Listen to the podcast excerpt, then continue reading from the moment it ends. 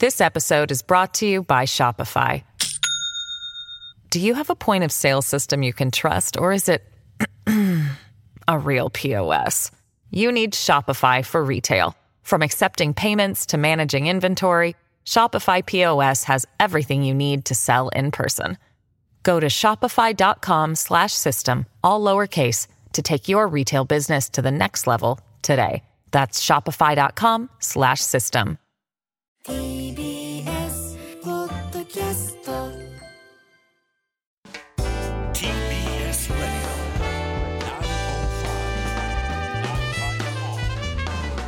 905 954知る若手動かす。TBS ラジセッション発信型ニュースプロジェクト、荻上チキセッション。今日は武田砂鉄と、南部ひろみが生放送でお送りをしています。ここからは特集メインセッション。今日のテーマはこちらです。メインセッション探求モード化け込み婦人記者奮闘記。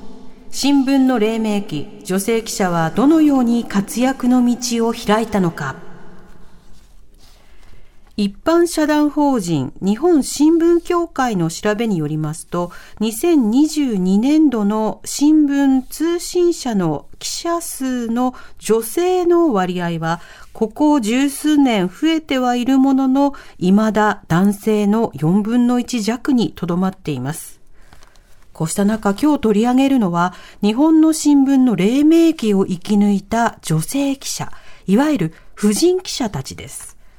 当時の新聞社は圧倒的に男性社会で、女性記者はごく少数。仕事は有名人のお宅訪問などに限られ、当時の雑誌には、号外に関係のない婦人記者という川柳が掲載されたほどでした。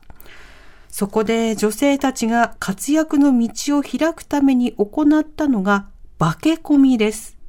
今日のゲスト、平山麻子さんの著書、化け込み婦人記者奮闘記では、女性の記者が素性を隠して、女給や奉公人になりすまし、カフェと呼ばれる特殊喫茶や個人の家に入り込んで、その内実を明らかにした様子が描かれ、そうした連載が人気となり、新聞の売り上げ増加につながったということです。今日は当時の新聞社を生き抜いた女性記者がどのように活躍の場を切り開いていったのか考えます。号外に関係のない婦人記者。失礼。失礼極まりないよね。でもそれが、ええなんかそういうもんだみたいに受け止められてた時代うんだったう、そこに掲載されて、うんうん、そうだっていうふうに思われた時に、化け込みですよ。ばすごい。化け、ええ化け込み。一度口に出すとね、もう一回言いたくなるそうそう化け込み記者っていうのはね。ちょっと癖になります癖ね。になりますよはい。では、本日のゲストをご紹介いたしましょう。スタジオにお越しいただきました。文筆家、総和収集家の平山麻子さんです。よろしくお願いいたします。よろしくお願いします。よろしくお願いします平山です。はい。えー文筆家、総和収集家の平山さんは、明治、大正、昭和期のカルチャー、歌、教科書に載らない女性の生き方の調査などを専門にしておられます。主な著書に、えー期間に問題の女、本庄遊覧伝、戦前先端語辞典などがあり、先日、左右者より、明治、大正、昭和、化け込み婦人記者奮闘記を出版されました。はい。まあね、今こう、著作をね、並べていただきましたけど、僕はあの10年前に川出消防新社というところはい。に勤めてたんですけど、その時に平山さんが初めてのご本をね、明治大正昭和不良少女伝っていうのを出されて、はい。あ、2冊目です。2冊目でしたか 失礼しました。でその本をも担当した編集者はなんかすげえ本がだったっていうので、興奮してたのをすごい覚えてるんですけど、まあでも今のね経歴を聞いても思うんですけど、普段こうどういう調査っていうのは 改めてされてんのかなっていうのを聞きたいんですけどね。あ、はい。えっと、普段は私、あの、普通に働いてまして、まあ、研究者というわけではないので、えあの、まあ、自分が気になったことを、あの、まあ、連載、もしくは本の場合書き下ろしなどで、粛々とやっております。うん。粛々とね。でもまあ、本当いろんな著作の、こう、ね、いろいろこう調査、一一覧を見るとね、文献を見ると本当に大量の文献集めてらっしゃるから、どういうふうに集めてるんだろうなと思いながら、あ、はい。いつも読んでるんですけどね。あはい。ありがとうございます。私、あの、普段は大学図書館で働いてまして、ええそうなんですか。はい。あの、まあ、師匠としては結構ポンコツで化け込み師匠みたいなもんなんですけど。化け込み師匠。はい。あの、まあ、それでデータベースとか、うん。まあ、いろんな資料に触れることができるので、はい非常にメリットを感じてます。はい。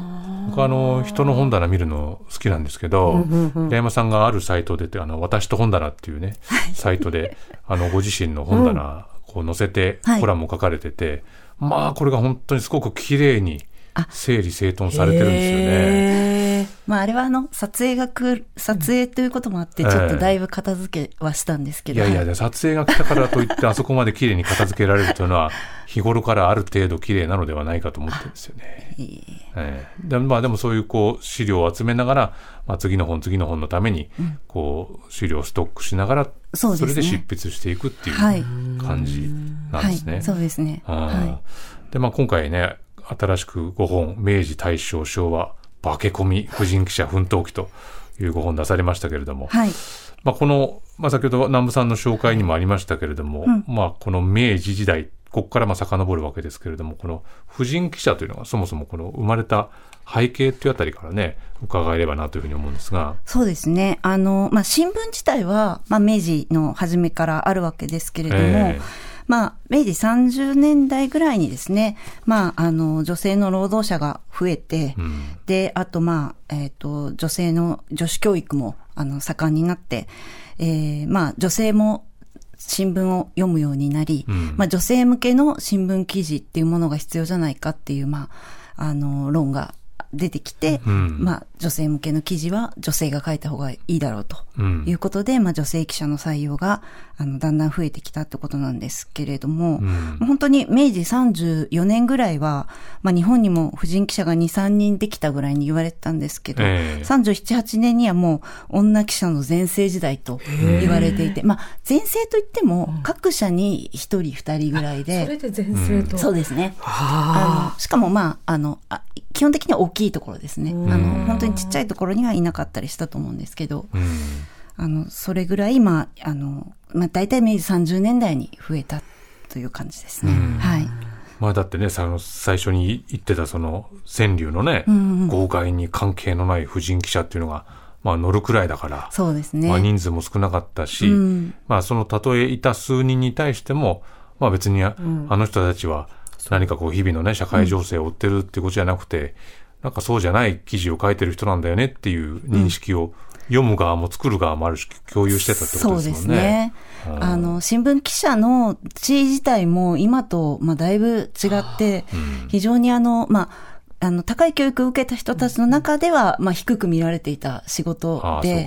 で、ましてや、その女性がそんなものをやるっていうのは、んもう、あの、まあ、当時は結婚して一人前みたいな価値観があったので、あ、それもう忘れてた。結婚から縁遠くなるし、まあ、生意気だし、かといって大した仕事もできないということで、まあ世間からも白眼視されて、で、社内でも、まあ、本当に一人二人しかいないので、非常に肩身が狭い思いをしていた。ということが今回調べて分かりました。まあ、そもそも男性、女性問わず、その新聞っていうものが、まあ、ちょっとこう、なんて言うんだろう、大した仕事ではないって思われた頃、そうですねってことですよね。はいまあ、今本当に新聞、まあ、なかなか厳しくはなってくるけど、なんかこう、新聞社に行くと、あら、随分と態度がご立派な方が多いなってことを思ったりもしなくもないんだけど、まあ、当時は、じゃあ割とこう、何そんなことやってるのみたいなぐらいの職種だったってことなそうですんですね。ね。そうか。まあでもこの婦人記者というのがまあ出てきて、まあ人数少ない中でのこう苦労っていうのもたくさんあったとは思うんですけど、そのあたりも少し触れられてますそうよね。ですね。あの、まあ、当時そもそも男女が別学だったので、んあの、まあ、男性と触れ合う機会というのも、兄弟親戚とか以外はあんまりなく状態で、まあ、非常に気負って、あの、新聞社に入っても、あの、まともにちょっと目を合わせられないとか、うんもう本当にちょっとこう、社内で本でも読もうかなと思っても、あ、こんな本読んでって思われたら嫌だからやっぱり本出せないとか、えーうん。あとはまあ、男性しかいない職場だったので、まあ、いわゆる、まあ、ワイダンみたいなものを男性たちがしていたりして、非常に居心地が悪い中で、うんいて、で、そういう話はやめてくださいみたいなことを言うと、まあ、あの、今回私が取り上げた、えっと、一人の中平文子という記者なんかは、あの、女性の写真のポスターに彼女のセリフを、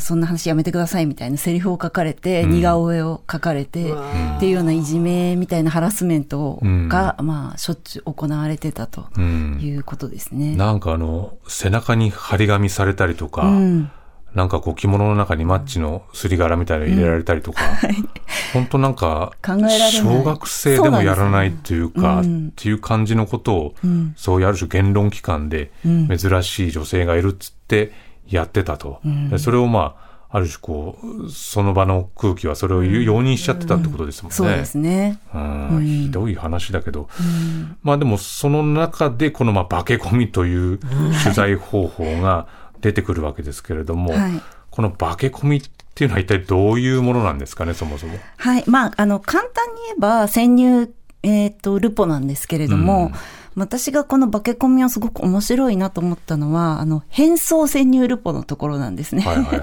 あの、まあ、あの、先ほど武田さんもおっしゃったように、ええ。私、今の私たちからすると、その新聞記者ってすごくお堅いイメージがあると思うんですけど、その人たちが変装、つまりその、それこそ、な、男性だったらつけひげをして、うん。ボロボロの着物着たりとか、うん。あの、女性だったら、まあ、カフェの女給風の服を着たり、髪型変えたりして、行ったっていうこと自体がもう驚きで、うん。あの、本当にちょっとそれがびっくりしたんですけど、まあ、あの、もともと始めたのが、あの、まあ、下山京子という人で、うん。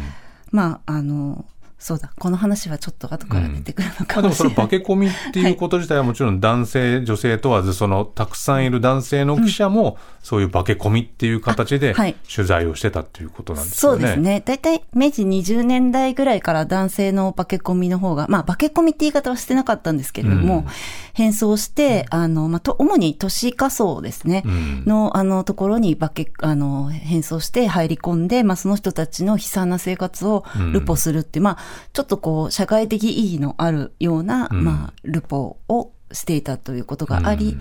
まあ、女性は、えっ、と、またちょっとそれとルートが違うと言いますか、うん。まあ女性がそういう仮想社会に入るというのはちょっと難しいので、ええ。ということもあって、あの、まあ女性ができる職業に、あの、化け込んでたということがありますね。はい。まああの、そのか限られてた婦人記者の方たちが、当初やってた記事の中にその著名人のオタク訪問っていうのがあって、まあこの記事が本当に面白いのかどうかわからないけれど、でもそれはなんでその女性が担当したかっていうと、そのいわゆる主人と言われる人が外に出て働いてる時に男性記者が来るのがまあ嫌だから、そこにこう限られたはい。婦人記者が行けば、まあ、オタク訪問とかオタク拝見ができるという、はい。まあでもそういう仕事しかさせてくれなかったところに化け込んで、化け込みの方法を、まあ、こう成立させていくということなんですね。うん。まあこの化け込み婦人記者奮闘記、まあ主に4人の方たちがね、取り上げられているんですが、まあその著著作調書の中からですね、抜粋して、この化け込み記者として活躍した方について伺いたいと思いますが、まず最初はこの方でございます。化け込みを生んだ女、下山京子。すごいですね。生んでます。なんか。化け込みを生んだ女、下山京子。発明した。そうですね。はい。これはもう、まあ、この本読むとわかりますけど、とにかくもう下山京子ありっていう感じですよね。すごいね強烈なキャラクターですよね。はいこ。の方はどんな方なんですか？はい。えっと、下山京子はですね、まあ、明治22年に生まれた、まあ、江戸っ子なんですね。うん。で、まあ、お母さんがちょっと、あの、派手好きな方で、ええ。あの、子供たち、娘たちに、まあ、そういう清本とか踊りとか日本画とか習わせて、えーまあ、お姉さんは、あの、徳川慶喜のおめかげさん。に したりとかしたこともあったんですけれども、まあ、あの、お兄さんは宝刀息子だったりして、ええ。結構一家バラバラになってしまって、お母さんは、まあ、下山京子に、まあ、こう、命運を託しまして、うん。えっと、彼女に、まあ、手に職をつけさせようということで、まあ、速記を習わしたりして、えー、まあ、大阪時事新報というところに、まあ、下山京子は入社するんですけど、まあ最初は普通の、まあ、そういう婦人記者らしい仕事をしてたんですけれども、あの、フランスの雑誌に、あの、まあ、女性記者が、あの、まあ、当時は、あの、女雑誌も記者って言ってたんですけれども、あの、花売り娘に化け込んだっていう、まあ、企画があったという話を聞いて、それは私もやりたいということで、編集長に直談判して、えーまあ、明治40年に婦人、えー行商日記、名古屋の家庭という、えー記事を、まあ、26回連載したんですね。で、これがもう大当たりして、はい。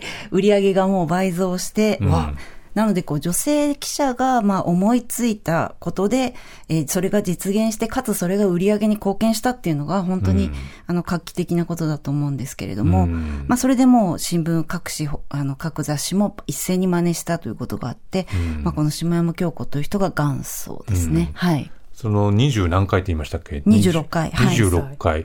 これはどうい例えばどういうところに潜入してるわけですか？はい。あの、行商人に化けてまして、うん。えっと、いわゆる、まあ、結構いい、なんて言うんだろうな、輸入品の、うん。えっと、雑貨、はいハンカチとか香水とか、髪飾りとか、うん。あとはまあ、日本製もありますけど、化粧品とか、そういうものを、まあ、カゴに背負って、あの、割といいとこのお家、あの、弁護士さんのお家とか、おいお医者さんのお家とか、そういうところを、まあ、回るんですけれども、うん。あの、まあ、そそこで、まあ、当然、玄関先で、まあ、応対されるんですが、その家庭での、その、まあ、応対のされ方であったりとか、うん。あと、まあ、そこの主人が出てきたりとか、あの、そういうことを、まあ、あの、面白く書いていて、うん。私は、あの、まあ、この後、4人、全部で4人取り取り上げてるんですけど、うん。下山京子がやっぱり一番面白いなと思っていて、うん。うんと、例えばなんですけれども、えっと、ちょっと読んでみてもよろしいですか、はい、お願いします。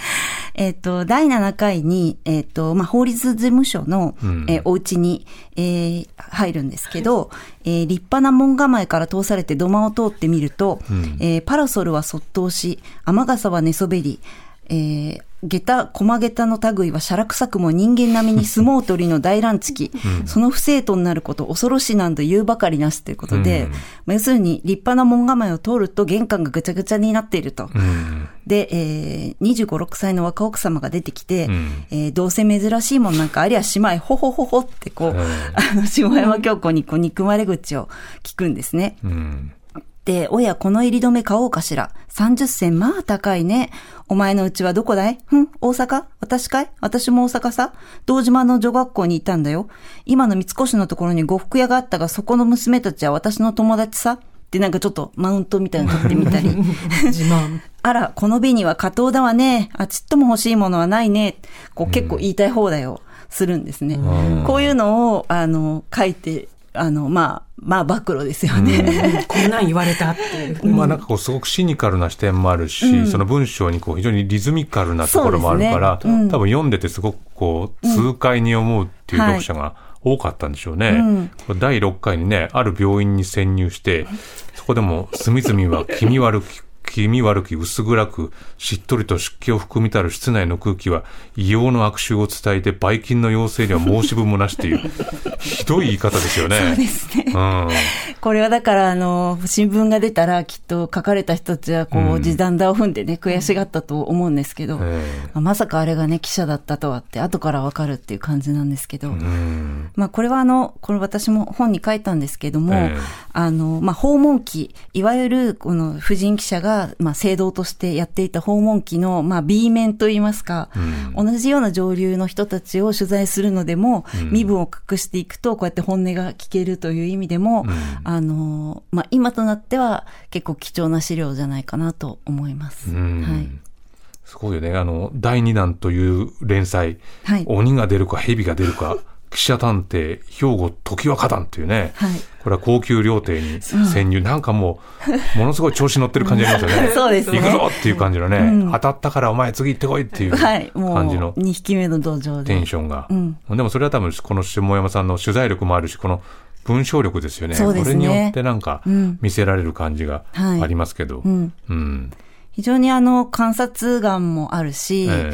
あの、例えば、えっと、これから行く、えーお家の人たちの噂話を電車で聞いて、それを書いたりとか、あの、非常にこう、構成も面白くて、ええあの、力を感じますね。うん。でもこの下山に対するこう、批判っていうのもやっぱりあったわけですよね。そうですね。あのーまあ当然覗き趣味みたいな言い方もされますし、うんやっぱりまあこれより前にその男性記者のスラムルポみたいな、あの、歴史もあったので、うんあの、やっぱり女性はこんなもんだみたいな言い方をされることももちろんあります。その男性はすごく社会構造に対して、ある種告発するようなルポを書くけど、ああ、女性はやっぱりちょっとこう下世話な方しかできないのかみたいなそうですね言い方をすると。はい。うんでもスラムルポも、あの、覗き趣味もゼロではないと思うんですよ。うん正直なことを言うと。まあ、覗き趣味というと言い方が悪いんですけれども、まあ、好奇心と言いますか、うんまあ、そうですね。違うものを知る、違う世界を知るという意味では、なので、あの、まあ確かに当時は、あの、下山京子のこの化け込みは書かれた人たちはもう名誉毀損だというレベルだったかもしれませんけれども、うん。まあ、今となってはね、あの、うん貴重な資料かなと思います。まあなんかあの、ルポルタージュのね、非常にこう名作と言われている小田誠さんの何でも見てやろうっていうタイトルの作品ありますけど、はいまさに彼女がしたことって、そうですね。まあもうどこ行ってでも何でも見てやろうっていう はい。姿勢で、で見たものを全部書くっていう。はい。でそこにいろんな批判があろうとも、うんいやでも見たので書きますっていう。そうですね。この姿勢はすごくうんシンプルだけど、ものすごく力強いですよね。はい。そうですね。うんじゃあこの下山京子に続きましては、こちらでございます。戦う知性北村金子北村金子のキャッチコピーかっこいいですね。戦う知知性だと。まるで下山がこう、知性で戦ってなかったかのような 感じがしなくもないけどね。うん。いやコミュ力高いですよねそうですね下山さんはね。そうですね。ん。あの、北村さんは、あの、すもう、ずば抜けて、あの、知性のあった方で、うん。この方は、まあ、あの、明治36年大阪に生まれてるんですけれども、まあ、高等女学校を出た後に、えっ、と、官立大阪外国語学校って、今の、えっ、と、大阪大学外国語学部なんですけれども、まあ、こちらに、こちらの、まあ、英語科ですかね、に入られて、で、しかも翌年、関西大学大学部法律学科聴講生。これ聴講生なのは女性が、あの、正規の学生になれなかったからなんですけれども、はい、この頃。なので、えっ、と、昼は、あの、法律学科に行って、夜は、こちらの外英語科に行くっていう生活をして、まあ、夏はまた、あの、英語エスペラント語の講座を受けたりとかして、あの、非常に、あの、優秀な方で、まあ、あの、一家も教育一家なんですけれども、で、あの、彼女がその新聞記者になった、あの、きっかけというのも驚きなんですけども、ええ。大阪毎日新聞主催の弁論大会で、まあ、普通に、あの、英語でやるつもりだったんですよね、弁論を。ところが、その彼女の前に、あの、外国人の女性が、あの、発表してたと。それで、この順番は私をえ馬鹿にして、するためなんじゃないかと。なんか非常に負けん気の強い人なんですね。なので、急遽その場でドイツ語に変えて、あのドイツ語で、あの、喋ったということがあって、で、それ以来ですね、まあ、3社ぐらいの、あの、新聞社が、あの、彼女の取り合いになりましすごいて、奴がいると。はいうん。で、学生に、の状態で、あの、大阪朝日新聞に、の記者になったっていうことがあった。本当にあの、ちょっと珍しいタイプの方なんですね。ううんん。そうするとまあこう、下山京子とはうん、ちょっとこう、入り、業界の入り方が違うわけですけど、そうですね。はい。その中でじゃあ、この北村金子は、どういうこの化け込みをやろうとしたわけですか、はい。まあ、北村金子といえどですね、この化け込みブームに抗うことはうん。できずと言いますか。まあ、あの、大阪朝日新聞の場合は、人間市場に先行して、市場っていうのはマーケットの市場の市場ですね、に先行してっていう、まあ、えっ、と、大正15年の、あの、全30回の、えっ、と、化け込みの記事、連載に。タイトルもすごいですよね。人間市場に先行してっていうね。潜り込んでってね。潜り込むってね。はい。で、この場合は、あの、男性記者、女性記者両方いまして、といっても、あの、女性は金子だけなんですね。うんあの、他にも、あの、会によって、こう、男性、女性がいたりして、まあ、あの、北村金子の場合は、あの、九州の、えーカフェに行って、まあ、女給をしたり、まあ、ゲーム取りの仕事、ゲーム取りっていうのは、その、ビリヤード上で、あの、点数を数えたり、あの、一人の、はい。一人しかいないお客さんの相手をしたりとか、そういう仕事があったんだ。そういう仕事。したりとか、まあ、中華料理屋さんで働いたりとか、はい、したんですけど、まあ、このカフェに行った時も、まあ、ちょっと北村金子でしかありえないんですけれども、うんまあ、あの、九州大学のまあ優秀な学生さんたちが、あの、君は普通の女給じゃないねって、こう見破られてしまって、ゴミが。はい。化け込みが、あの、あまりのインテリぶりに、はいあの、バレそうになって。化け込めてないで化け込めな 化けの皮が剥がれ。分け剥がれる。あの、非常に追いかけ回されて、うんあの、ちょっと志半ばで結局大阪に帰るということがあったりしたんですけど、はい。うーんこれね、でもその、金子ではないんですけど、この連載の別の回で、はいあの、ある変装記者がラジオ巡回員となって、違法なアンテナを見つけて、加入契約を促す仕事という、こういう仕事があったっていうのもね、なんか、まあラジまあ、ラジオそ、そういうことがあったんだって、つまり、違法の電波のところを探して、ちゃんと契約してくださいよという。うん。で、こういういろんな、その時々でいろんなところに潜入をしてたということなんですね。うん。でもこれだけこの、あの、金子というのがこう知性を持っていると、はい。それこそ彼女に対する反発っていうのも結構強くあるわけですよね。はいそもう叩かれ方がもう尋常ではなくて。尋常じゃない。うん。彼女はそも、そもそも、その化け込みをする前にももう本3冊か4冊ぐらい書いてたような人で、すごいですね。もう年に数冊書いてもう全部売れるみたいなええ感じなんですけど、もう当然嫉妬の対象になるし、んで、彼女は非常にこう、なんていうか、まっすぐな性格で、あの、正面から受け止めてしまうというか、批判を。まあ、正面からこう、正論で返すという、あの、タイプの人なので、うんいや余計にこう、反感を買うこともあって、あの、まあ、一番、あの、著しいのは、あの、同じ東京朝日新聞の、うん。あの、ベテラン先輩、ベテランの先輩記者が、うん。天聖人語に、はいはいあの、彼女の、まあ、悪口を書いたということが ありまして。社内っちゃ社内だよみたいな。社内だし、しかもうん、そんなベテラン記者がそのペイペイのね、ええ。記者のことを書くというのも本当にうん驚くですけど、まあ、金子はそれでも自分の著書に、これを書いたのは誰か分かってるみたいなことを匂わせたりして、まあ、負けないですねはい、負けないんです よ。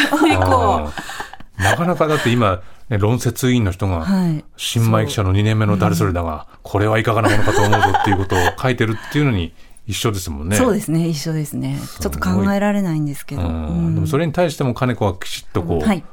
自分の場で応答していくということなんですね。はい。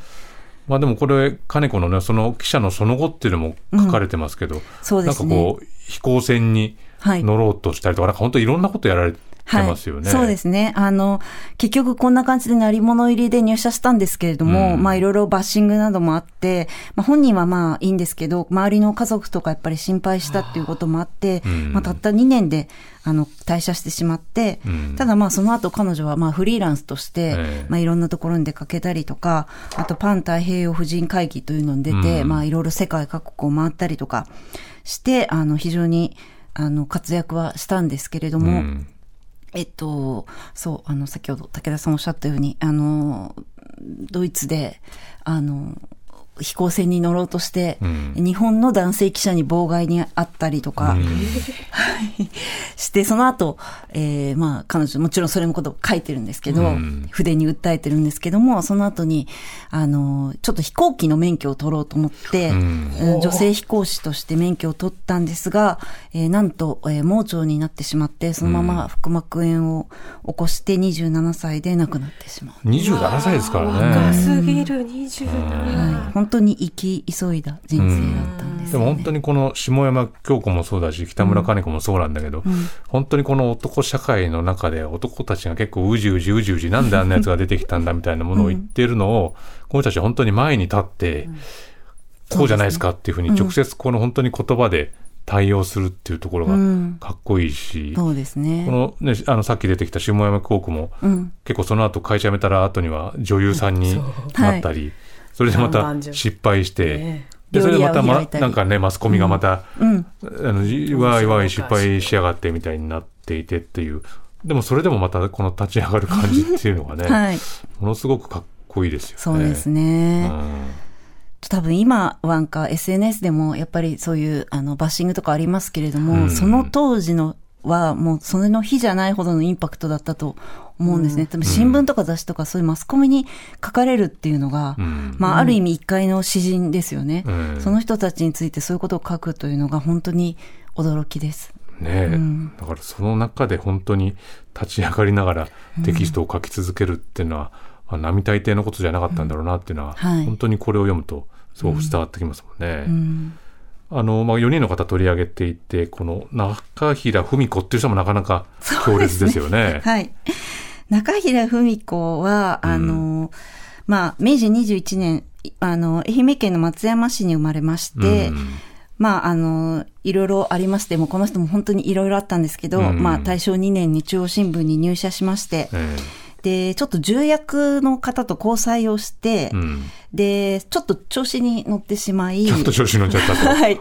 ちょっと車内で肩身が狭くなりまして、で、本人曰くなんですが、起死回生ということで、この化け込みの、うんあの、に手を染めたと。手を染めたと。はい。で、うん大正4年の2月に、えー化け込み暗ギャ、ヤトナの秘密と正体という、なるほど。えーまあ連載42回もこれは続いたんですけど、まあ、ヤトナというのは、うんあの、雇い仲いとか、うん雇い女っていう書き方をするんですけれども、うんまあ女性の派遣、派遣のし、うんなんていうんですかね、まあね働き方なんですね。中はい平文子、希代の問題児というふうに書かれてますけど、この中平文子がどういうふうに化け込みに移っていったのか入っていったのかっていうのをですね、はい5時台にお伝えしたいと思います。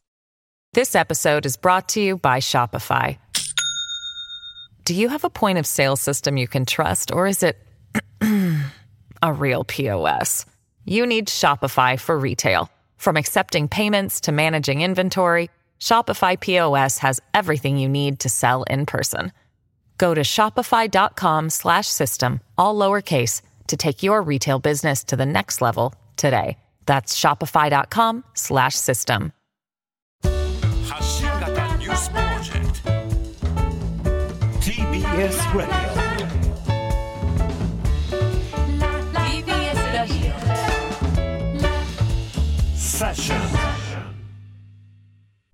時刻は5時になりました。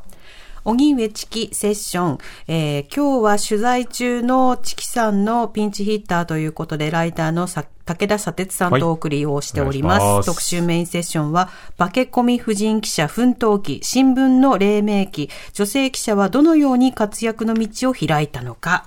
スタジオには文筆家、総和収集家の平山麻子さんをお迎えしてお送りしています。平山さん、よろしくお願いしますよろしくお願いします。まあ先ほどね、4時台で希代の問題児、はい中平文子。二人、二人紹介しましたよ。中平文子はどういう化け込み記事書いたんですか？はい。えー、化け込み暗芸ヤトナの秘密と正体というタイトルなんですが、うん。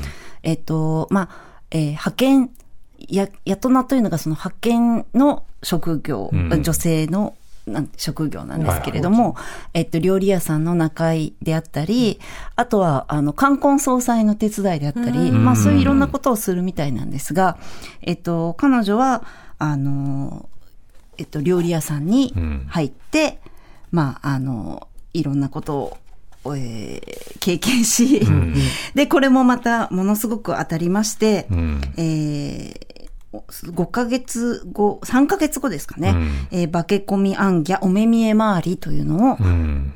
今度は、えー長回ですかね。また長期連載だね、これ。人気だったんですね。そうですねみんな楽しみに読んでたんだ。はい、うん当たり、当たって、これも、あの、続けました。うんはい。この人も本当にその記者になった後、本当にいろんなお仕事をして、そうですね、ね。その中、どんどんどんどんやることを変えていく感じも、すごく共通して面白いなと思うわけですよね。うん。あの、生活力がすごいと言いますか。それこそそれ別に新聞社の中でなんか地位を得たいっていうことじゃなくて、私がやりたいことを次々次々やるっていうのはすごく共通してますよね。はい。うん。あの、彼女は、その、先ほどちょっとお話ししたんですけども、その重役の人と、えーまあ、交際して、うんえーその重役が、えっ、と、社長になるときにクビになってしまうんですね。はいはい。で、あの、もちろん、あの、黙ってクビになる、あの、タイプの人ではなくですね、うんえー雑誌にですね、あの、すべてを暴露する記事を いいね。書いたんですね。しかも、そのタイトルが、弱きがゆえに謝られた私の新聞記者生活っていう、うんこうちょっと被害者ムーブみたいな感じで、うん。あの、すべてを暴露する記事を書いて、うん。で、これがまたもう大騒ぎになり、で、それに対する、まあ、あの、本人じゃない、全く全然関係ない宗教家の人がうん、戒めることを書いて、そんなことは許さんという。許さん出てくる人がいるわけだね。君に引導を渡すっていう記事を書いて、ああ、うざったいね、なんかね。で、またそれに対する反論を載せたりとかして。で、まあ、この、あの、中平文子は、その後、まあ、竹林無双案という、うんまあぶ、あの、文、えっと、なんていうんですか、うん。文文学者、いうか。はい、うん。と結婚して、パリに行って、えーで、そこで、まあ、あの、子供を産んで、まあ、子供服やこ帽子のデザイナーになったりとか、うん。あと、その後は、まあ生活のためにいろいろしなきゃいけなかったっていうのもあるんですけれども、うん。えっ、と、急にあの着物みたいなのを着て日本風ダンスを踊って、うんすごいこう受けたりとか、まあそういうものを見せる料理屋を開いたりとか、うんまあいろいろするんですが、まあその料理屋を開いてる時もちょっと三角関係がもつれまして、うんピストルで顔を撃たれたんですけれども、えー奥歯で弾が止まって、うん命に別状なしという。すごいよね。これが何でしたっけ？モンテカルロ事件というふうに言われて日本で大々的に報じられたという。はい。あの、奥歯に当たって弾を弾くっていう。歯が、歯が守ってくれた。そうですね、歯が。うんまあ、あの、銃殺されるっていうあのニュースも出たんですけれども、あの、生きており。でもそれ、その事件さえ、こう日本のメディアでは、ちょっとこう茶化して、悪意ある感じで報じられてる。うん。まあ、ある意味、ねまあ、自業自得ぐらいな感じに受け止められて、ひどいはい。話だよ。そうですわね。うんもう一方ね、はい。小川よし子、SOS の女という、これまたタイトル付けがまた 非常に巧みだなと思いますけど。そうですね。うん小川よし子の、えーこの人は、まあ多分明治末ぐらいに生まれたんじゃないかと思うんですが、うんちょっとはっきり分かってないんですけれども、えっ、と、彼女は、えーせ昭和7年に読売新聞に入社して、はいえー婦人記者の変装探偵記者の低層の SOS と、うん。えーいう記事を、まあ、あの、連載して、うんまあ、19回、あの、続いたんですけれども、うんなんと入社1日目に、うんあの、上司からこれを言いつけられたと。化け込みやってこいと。はい。で、この場合はですはいね、い。ろんな職業に化け込むのではなくて、うん。あの、まあ、低層の SOS というのでわかる通り、あの、ナンパ危険地帯みたいなところに、うん。まあ、一般女性を装って、え行って、まあ、ナンパされて、あの危機一髪のところを逃げるみたいなことを繰り返しているという。うん。あの、上野駅の近くであったり、うん。まあ、あの、いろんな、あの、カフェであったり、うん。まあ、ダンスホールであったり、まあ、そういうところに、まあ、わざわざ行って、うん。まあ、あの、まあ、なんていうかこう、女性を誘惑するうん。奴らに、こう、天中みたいな 感じのまあ作りなんですがうん、ただまあこれはあの、上司のまあ命令ですし、で、彼女が書いた記事っていうのも、まあ入社1日目なので、まあうん。ほとんど素人みたいなもんだったと思うんですけれども、まあ非常に真っ赤にあの直されて、あまあほとんどあの彼女のまあ、特に最初の頃はですね、あの、自分が書いたものは残ってない、点と丸しか残ってないというようなことを書いてるぐらいだったので、非常に、まあ、男性目線な記事であって、そういう意味では、あの、ちょっとだんだん変遷してきているなというふうに思います。確かにこれまで紹介した下山、北村、中平とは違う、なんかこう、書かされた感というか、そうですね。ある意味すごく読みやすい記事なんだけど、うんなんかこう個人のうん。モチベーションというのか、いうん。怒りなのか、うん。そういうなんか気持ちが伝わる感じではちょっとないんですよね。そうですね。ちょっとパターン化していたりして、最後必ず捨て台詞があったりして、えまあ、あの、一回一回のね、読み物としてはまとまってるかもしれないんですけれども、うん。まあ、化け込み記事として、まあ、こうい、いろいろ見ていくと、うん。そんなに、こう、特徴がある方ではないかなと。はい。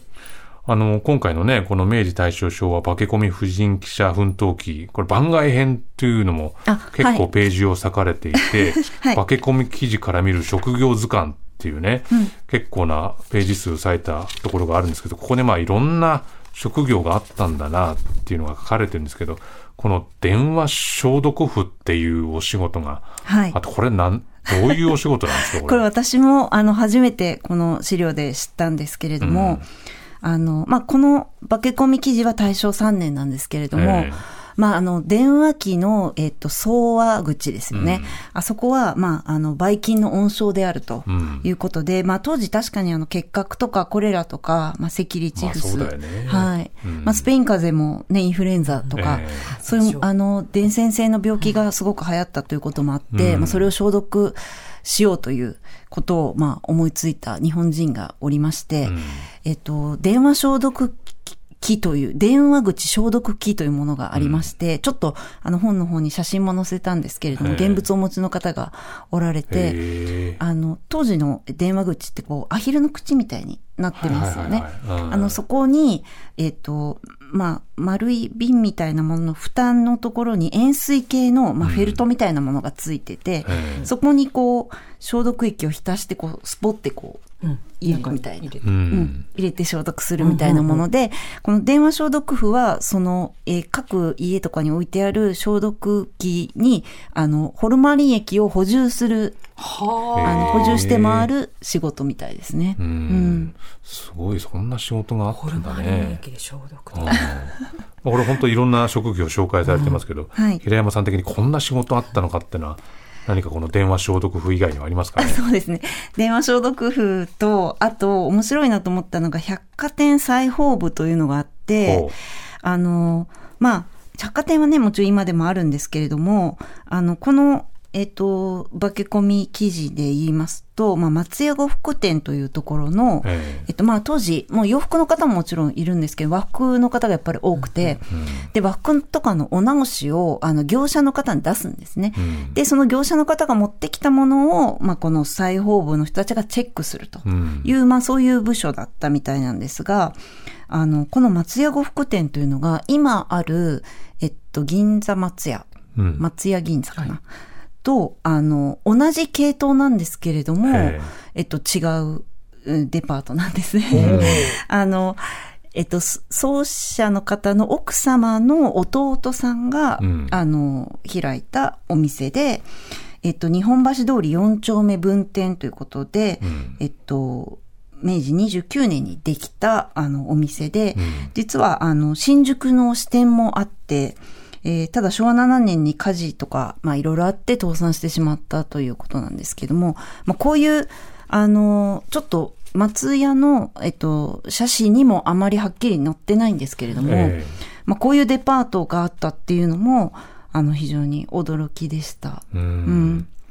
まあでも本当に今ね、まあ、4人の人を中心に紹介してもらいましたけど、はいまあ、婦人記者っていう呼び方自体ね、うんうんまあ、今はない言わないと思うんですけど、はい。うん。こういうこうそもそも化け込み記事っていうのは、はい。どれぐらいまで続いたっていうふうに考えられるんですかね？そうですね。私が見つけたので、だいたい昭和10、ね、えっと、戦前は昭和13年ぐらいで、うん。まあ戦後もちょっとあるんですけれども、ええ。どっちかというと週刊誌で、あね。と、ちょっと記者というよりは、あの、作家の女性なんかが、まあ、あの、やってる、こう、企画ものみたいな感じで、うん。割とこう、セクシー路線の記事が多かったですね。はい。だからそれとやっぱ新聞の役割っていうのが、うん。うんその戦争を挟むことによはい。ってどうなっていくのか、で戦争終わるってしばらくするともういわゆる雑誌ブームってなって、うんうん。各社いろんな雑誌が出っているようになると、当然そういうこう潜入系っていうのは、はい。やっぱりそういう週刊誌とかが得意と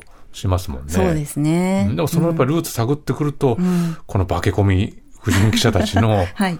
ものがあったって、これ全くやっぱり知らなかったんで、非常に強烈でしたね、この3、4人の人たちのね、方たちの書いたものっていうのは。はい。化け込みを生んだ女、死ぬ下山京子、パンチあるんですよ。戦う知性どの人も。北村金子、希代の問題児中平文子、SOS の女、小川よし子も言いたいだけですけどね。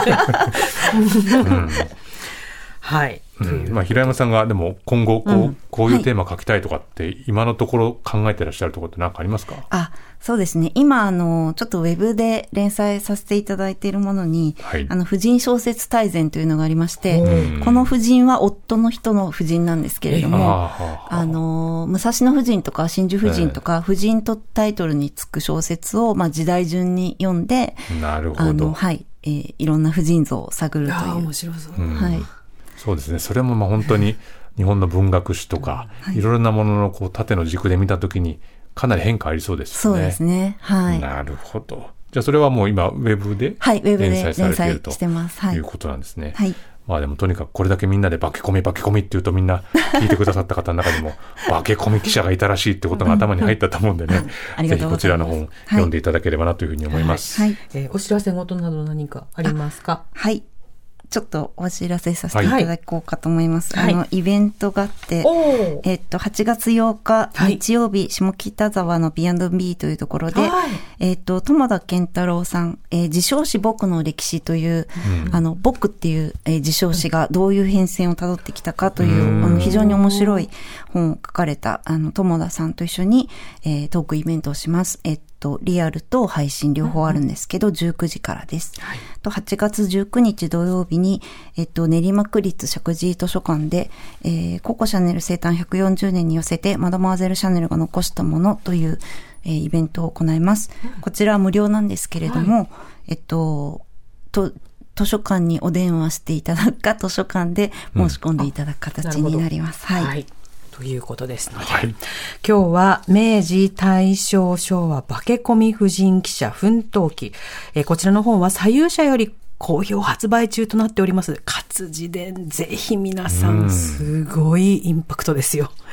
今日は文筆家、相和収集家の平山麻子さんをお迎えしてお送りしました。平山さんありがとうございましありがとうございましたありがとうございました。